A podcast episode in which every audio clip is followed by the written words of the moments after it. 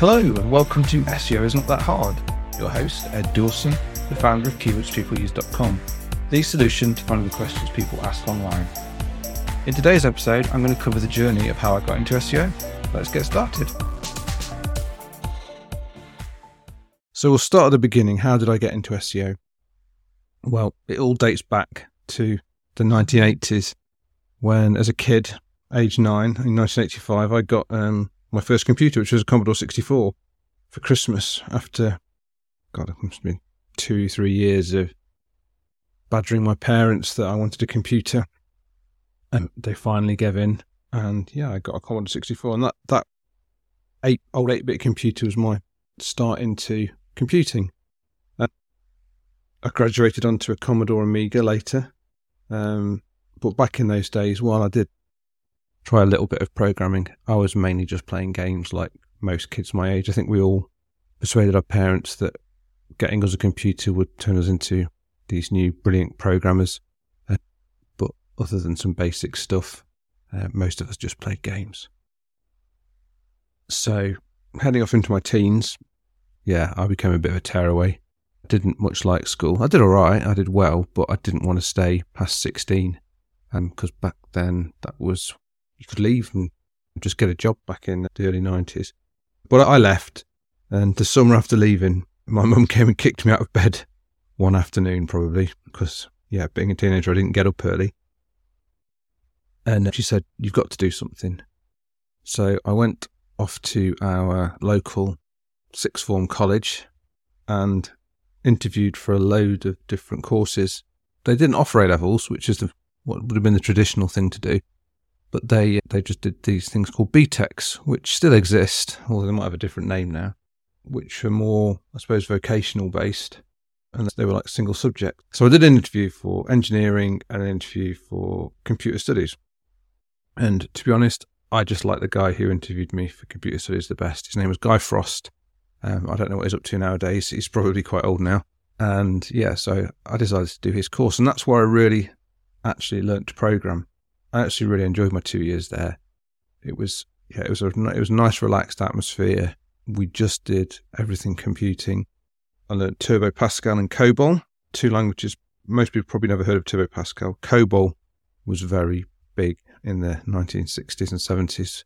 So yeah, after doing um, two years there, uh, and I got I completed the course, uh, got a good grade, and um, got accepted into Newcastle University uh, to do a, a, computer science degree, which I went to primarily because it was a long way from home and I wanted to get as far away from home as possible, which is ironic given that I now live only about four or five miles away from where I grew up. Um, so, but yeah, that was my, my main motivation back then was to get as far away as possible. And yeah, that's where I got my first real taste of the internet. I remember first, the first, one of the first induction lessons, lectures we had there they introduced us to the World Wide Web, which I don't think I'd ever seen before then. I think I'd heard of it, read of it, but you know, in magazines back then, because obviously we didn't read on the internet, we just had magazines. And uh, yeah, so the World Wide Web, and it was the Mosaic browser, if I remember right. And I remember thinking, yeah, this looks pretty cool. And yeah, that's where I got my first basic introduction to the internet, creating web pages, and doing some pretty cool stuff, which, yeah, you'd only get to do at university. And it was a, kind of a bit of a brave new world then, but it didn't, it wasn't really that commercialized back then. But that's where I first got into it. I spent a lot of time um, on Internet Relay Chat, which was IRC, one of the first ever sort of online chat um, applications. That's when I got my first modem uh, on my PC, uh, which, you know, we were very unusual, my, obviously, my student house, because I was a computer, studies, uh, computer science student we could access the internet by dialing into the university. So I got a modem and yeah, we could actually access the internet from home, which was very unusual back in sort of 94, 95 time. But yeah, no, we did. I spent a lot of time there, but it was mainly just mucking about. So after graduating, I got a job at the University of Derby working on their student record system, which was, to be fair, quite dull. But, you know, it was, it was a good first job. And after cut that, so we'll come back to here. So I was working on the student record system, but in my spare time, I was playing around with web stuff, um, trying to create database driven websites. Um, and I actually got playing about with linking the student record system uh, to web pages so that so that we could display so we could display student records directly through a web browser so that students could see their own information, update their own information, which was quite novel back at the time. We're talking around about 2000, 1999, 2000 now. And in the end, I ended up leading a team who built what was called UDO, University of Derby Online, which was one of the first systems uh, that we knew of where students could actually, at a university, could actually access and manage their own um, information online via the web, which obviously saved a huge amount of administration time um, for the university. So that was really cool. Now, long about this time, I've been, oh yeah, I've been working at Derby Uni for, must have been, I think it was five years at the time.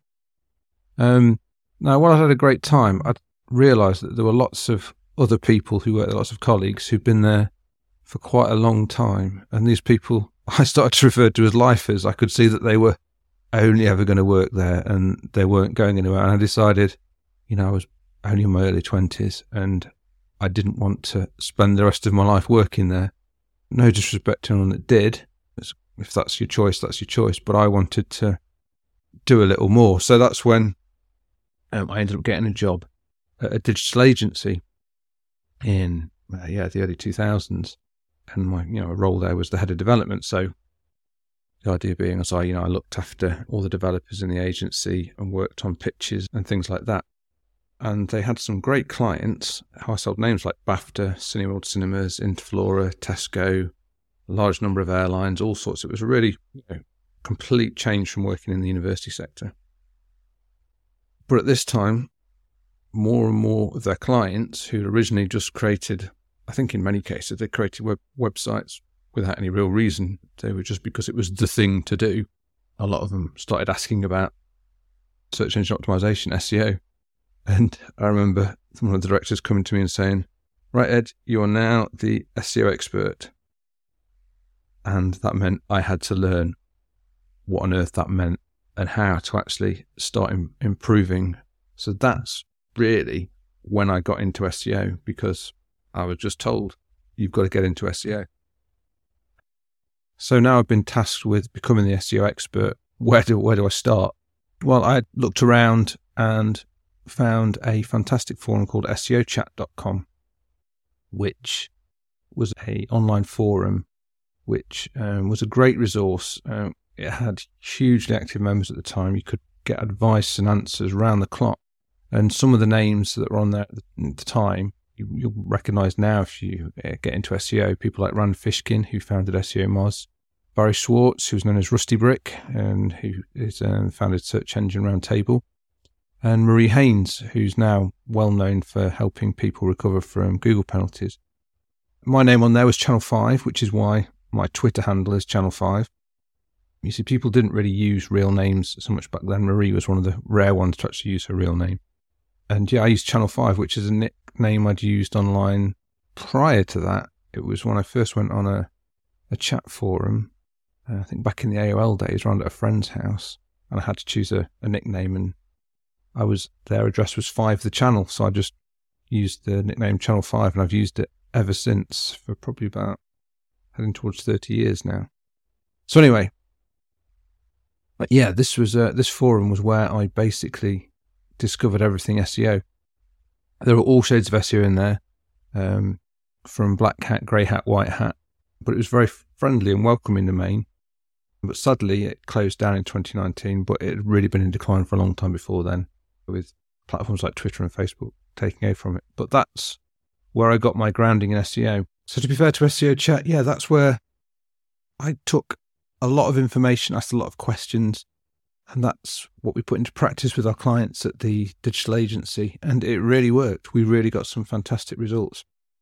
So I went from being knowing nothing about SEO to being told I was the SEO expert to actually learning how to do SEO and, and implement it for clients. So that's the basic story of how I came from a child of the 80s with the 8 bit computers, then on to PCs, doing computer studies and computer science, getting into web stuff, and then learning SEO. But where do we go from there? I'll cover in a future episode how I went from doing SEO for clients, but then realizing there's a lot of power in here in being able to rank websites. Why not do it for myself and build my own websites and my own business on from that? So that's what we'll cover in a future episode. Now, if you listen to this and saying to yourself, I want to get into SEO, but I don't have a technical background, I don't know how to program, I have my story is completely different to this. Don't worry because you know, that's just my story. And maybe 20 years ago, it did help to have a technical background to get into SEO. But nowadays, it's just not the case. I think probably it's becoming more of a rarity to have an actual technical background to get into SEO nowadays. And with platforms available nowadays like WordPress, Shopify, and others, which just weren't available back in those days, you had to literally write everything from scratch and create things from scratch in many cases that's just not that's just not a problem anymore. You can get set up no code, you can get a website going, and you don't need to be technical at all. But to get your SEO right, yeah, anyone can do that if they know what to look for. And what to, that's what we'll cover over coming episodes. Thanks for listening. As always, I really appreciate it. Please subscribe and share, it really helps. SEO is not that hard. It's brought to you by keywordspeopleuse.com, the solution to finding the questions people ask online. See why thousands of people use us every day? Try it today for free at keywordspeopleuse.com. If you want to get in touch or have any questions, I'd love to hear from you. I'm at Channel 5 on Twitter, or you can email me at podcast at keywordspeopleuse.com. Bye for now, and see you in the next episode of SEO It's Not That Hard.